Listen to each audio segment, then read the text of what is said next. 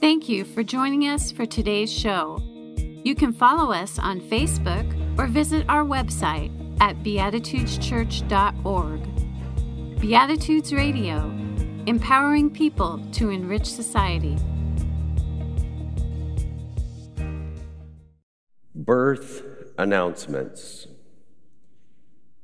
More than likely, you didn't put out your own, it was done for you. When you receive a birth announcement, and now today it's just as likely you're going to receive it, receive it through digital means as it is a literal piece of paper through the mail. But with birth announcement looks kind of like this image that you'll see on the screen. It has information that the parents believe is relevant. It's the name of the child, the date of birth, the time of birth, its weight, its height, as well as its parent's name and perhaps even its sibling's name. One of the things you will not find, however, on a birth announcement is the accomplishments that this infant did while in utero. It just doesn't happen. It's once that child is born and we announce it to the world, we literally give information, as much of it as possible, that is relevant, and that's about it. I also, just on an aside, find it quite interesting that this is the only time in a person's life that we announce what our weight is. Isn't that interesting? Wedding invitation bride weighs this, groom weighs this. Just doesn't happen. And the reason being is because there isn't a lot to say about a child, a newborn baby. What can you say about it? Well, William Dix in 1865, he set out to write a birth announcement.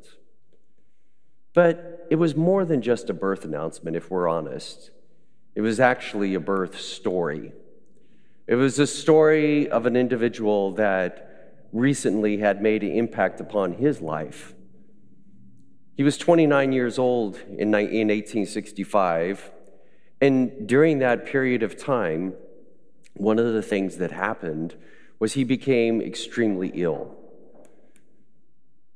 Even his dad, who was a surgeon, wasn't able to quickly heal him. It took literally months of lying in bed for his body to be eventually rejuvenate itself.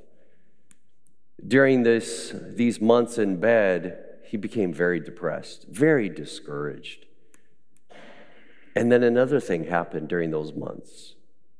He had a spiritual awakening. And that often happens to people when they go through a time of crisis, a time of difficulty, be it health, financial, relationships it can awaken within us this sense of spirituality once again. And that's exactly what happened to William Dix. When he had the strength again, he began to write hymns, poems. And there's a lot of questions exactly how and what occurred first. Either he wrote the poem and then the hymn, or he wrote the, the poem and then someone else wrote the hymn. But whatever it may end up, that is how we got the song, What Child Is This? That's the first line of the song. What child is this? And the song sets out to give a birth announcement. But that birth announcement, that birth story is must be seen from his perspective, from the events that had just transpired over the months before. Here is a man who was extremely ill, very depressed, and that influences how he writes this birth announcement, this hymn, and tries to answer the question what child is this? The other resource that he pulled upon in writing this hymn was the Gospels. He took the Gospels that speak about Jesus' birth And he compiled them, he kind of merged them together, kind of weaved them together, where it became almost difficult to, to separate which element appears in which gospels. When we sang the hymn, you may have heard about angels and shepherds, and even hints of, from the Gospel of John. But what is missing there is the Gospel of Mark. The Gospel of Mark never talks about the birth story. Just doesn't happen. It's not there. It's Matthew and Luke. What I find fascinating is that if you were to look at the birth announcement that William Dix wrote that turns into this hymn, and if you were to take this hymn and share it with the original authors of Matthew and Luke and John, they would look at it and go, What is this? Because more than likely, what happened was that each of these gospels existed independently at one time. Each of them circulated alone. So there were only some individuals in the first century who understood the birth of Jesus from Matthew's perspective. There were only those who in Luke saw it from his perspective. John becomes very ethereal, and he talks about Jesus as being God from the very beginning. And then those who receive the Gospel of Mark, I wonder if they went like, huh, well, I wonder how what Jesus' birth was like. Eh, probably not very relevant. Didn't even think about it. It wasn't applicable to them. So when you think about all of these different things, what William Dix is he answers that question what child is this? From his own perspective and a blending of the Gospels. Over time, that question, what child is this in the Christian church, moved from one of curiosity and wonder to almost a litmus test. What child is this? What are you willing to confess about this child? It's a sign of how orthodox you are in Christianity. Do you, what do you believe about the, the nature of the birth of Jesus? Number one, was he born of a virgin? And number two, was he divine from the very beginning? That's what now, when you hear the question, what child is this? That's almost what it means. We narrow it down, this whole birth story, to just two very simple things. Was he born of a virgin? And was he divine? The reality is, there is so much diversity from the very beginning. From the very beginning, there was so much diversity. But now we as a Christian church have taken that and narrowed it down to one particular view.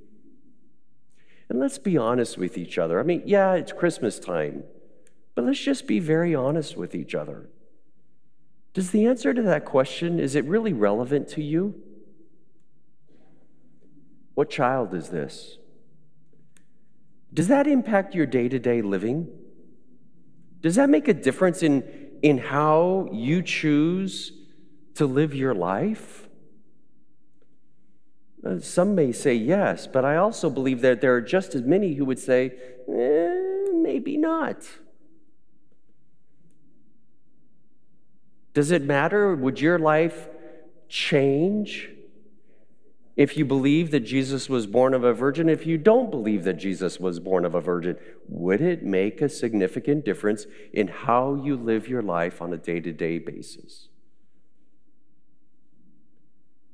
So, that question, while it has become a litmus test for many individuals, it leaves them probably perplexed. So I wonder if the better question to ask, a question that was asked by Jesus' followers themselves, is not what child is this, but rather, what person is this? You see, when a child is born, there's not a lot you can say about it. But at the end of its life, you can reflect back and then you can answer truly answer that question what child is this based upon what it became in life i think the same thing could be said about us what person is this what person are you? When you look at your life and where you are in your point of time in life, how satisfied are you with your life?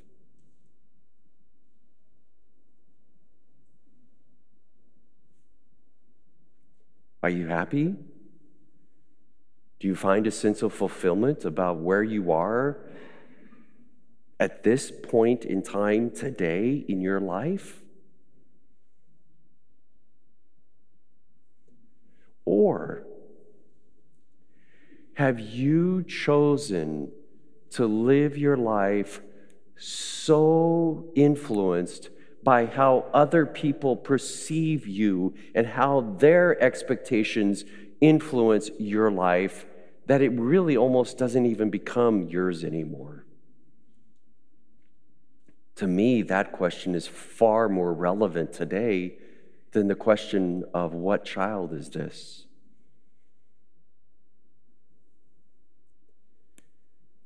A frequent poem that is read at funerals is called The Dash. They talk about how on a marker on a grave site, there are two dates the date of your birth and the date of your death. And in between, all there is is a dash. For Jesus, there was a date of his birth, there was a date of his death. And in between, we rely upon the Gospels to tell us what's in that dash. You and I are fortunate that we are still breathing in air. That date at the end has not yet been marked. So each of us have to, time to make the decision. How? How am I going to live the dash in my life this Christmas season? and this coming year. Amen. Thank you for joining us for today's show. You can help us to continue this program by making your donations at beatitudeschurch.org backslash online dash giving. Beatitudes Radio, empowering people to enrich society.